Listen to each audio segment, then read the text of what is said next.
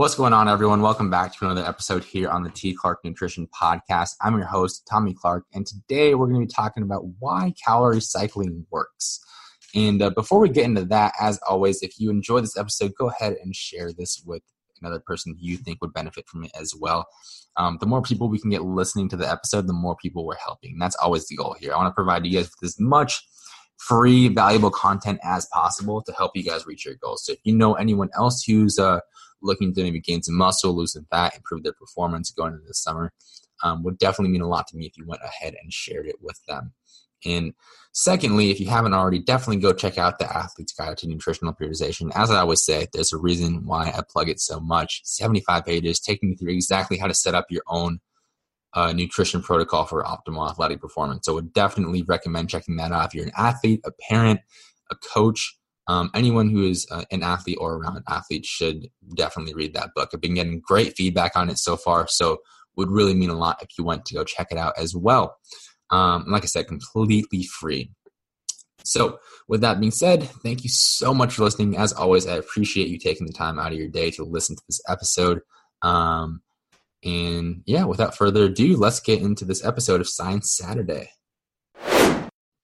All right. So, why does calorie cycling work? So, first of all, what is calorie cycling? So, calorie cycling is simply simply the concept of having high days and low days when it comes to calories. And some people like to do this for fat loss to kind of allow themselves to eat more on some days and uh, kind of have something to look forward to.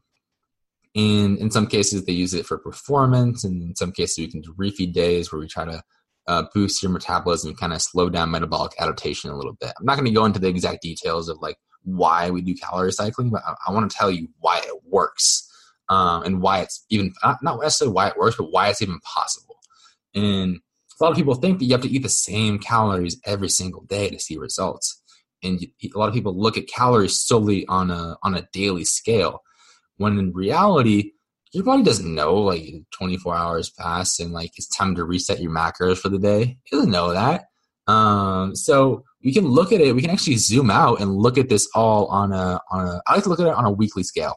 Technically, we can look at it on a monthly scale or a yearly scale, but that's a hell of a lot of work. And if you want to do that, be my guest. But I am not doing that. I think the most practical way to look at this all is on, on a weekly scale. So what I mean by that is that if you're eating 2,000 calories a day, um, and you're in a 500 calorie deficit. So let's say your maintenance is 2,500. You're um, you're eating 2,000 calories a day. So you multiply that by seven. That means you're eating 14,000 calories a week. You don't technically have to eat the same calories every single day.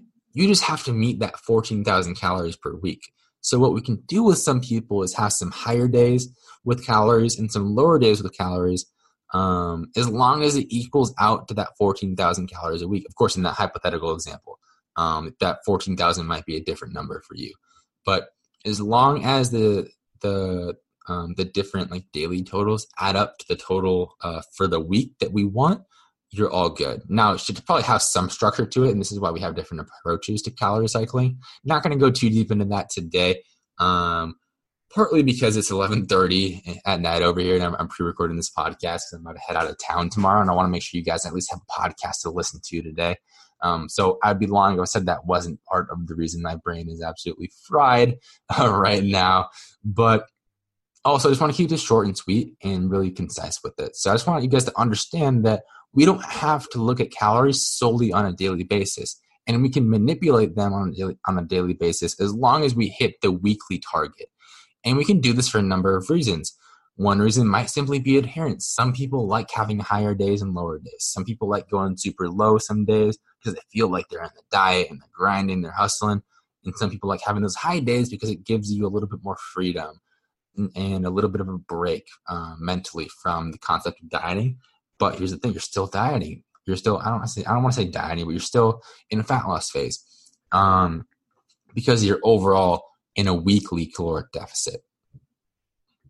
And some people might do this to support uh, performance, maybe having some higher days throughout the week to kind of re- re- uh, replenish glycogen stores and um, get you feeling better going into your training session, lifting heavier weights, um, kind of maintaining performance during cut as well as possible. Of course, you can only do this to um, you can only do this so much. As you get deeper and deeper into it, your your performance might actually decrease, or probably will. Um, but we can maintain performance as well as possible. And one way we can do this is by implementing periodic refeed days where we increase the calories on uh, on certain days. But as long as the calorie uh, total for the week keeps you in a deficit, you're still going to be overall losing weight in the long term. So hopefully that makes sense. Um, just a quick explanation as to why this stuff even works. I'm a big believer in understanding why we're doing what we're doing. I educate all my clients literally exactly why we're doing everything that we do. If they have any questions, everything is clarified because education is so important. You got to know what the mechanism, mechanism um, is behind like what we're doing, or else you're not going to fully trust it. So hopefully, this quick little episode was helpful in helping you understand why calorie cycling actually works. Um, whether it's something that you should be doing or not is largely individual. If you prefer having the same calorie amount every single day, I know people like this. I'm honestly kind of like that too. Um, if you prefer that, then by all means, you can go ahead and do that. As long as you hit that weekly to- that weekly total that we need to get you going in the direction that we want to get you going in, um, that's all that matters. So if calorie cycling is, is a good approach for you, um, whether it's alternate day, whether it's three high days, four low days, whether it's uh, refeed on the weekends, whether it's just one refeed day a week, um, whatever it is, as long as you hit that weekly caloric total, you should be on track. It's really just about finding what's going to make it easiest for you to stick to the diet in the long term, stick to the nutrition plan in the long term. Um, because as always, adherence is super, super important. So again, hopefully this made sense. Going to keep this episode short and sweet. Let me know if you have any questions at all um, on this concept, or if you have any questions about implementing calorie cycling. Um, would love to help you out in any way I can. To shoot me a DM on Instagram, shoot me an email. My inbox is always open to you guys. So if there's any way I can help you out, definitely shoot me a uh, shoot me a message, and I'll get back to you as soon as possible.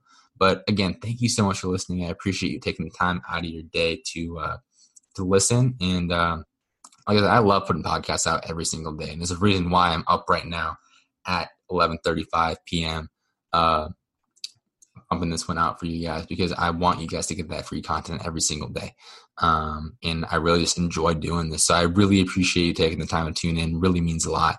And uh, let me know what you want to hear next week on Science Saturday. Looking for some topic suggestions. I have some ideas what I want to talk about, but I want to make sure again this podcast is for you. So if there's anything that you want to learn about, just shoot me a line and uh, I'll make it happen. So again, thanks so much for listening. And with uh, I'm said without further ado, uh, thanks so much for listening, and I will catch you tomorrow for tomorrow's episode.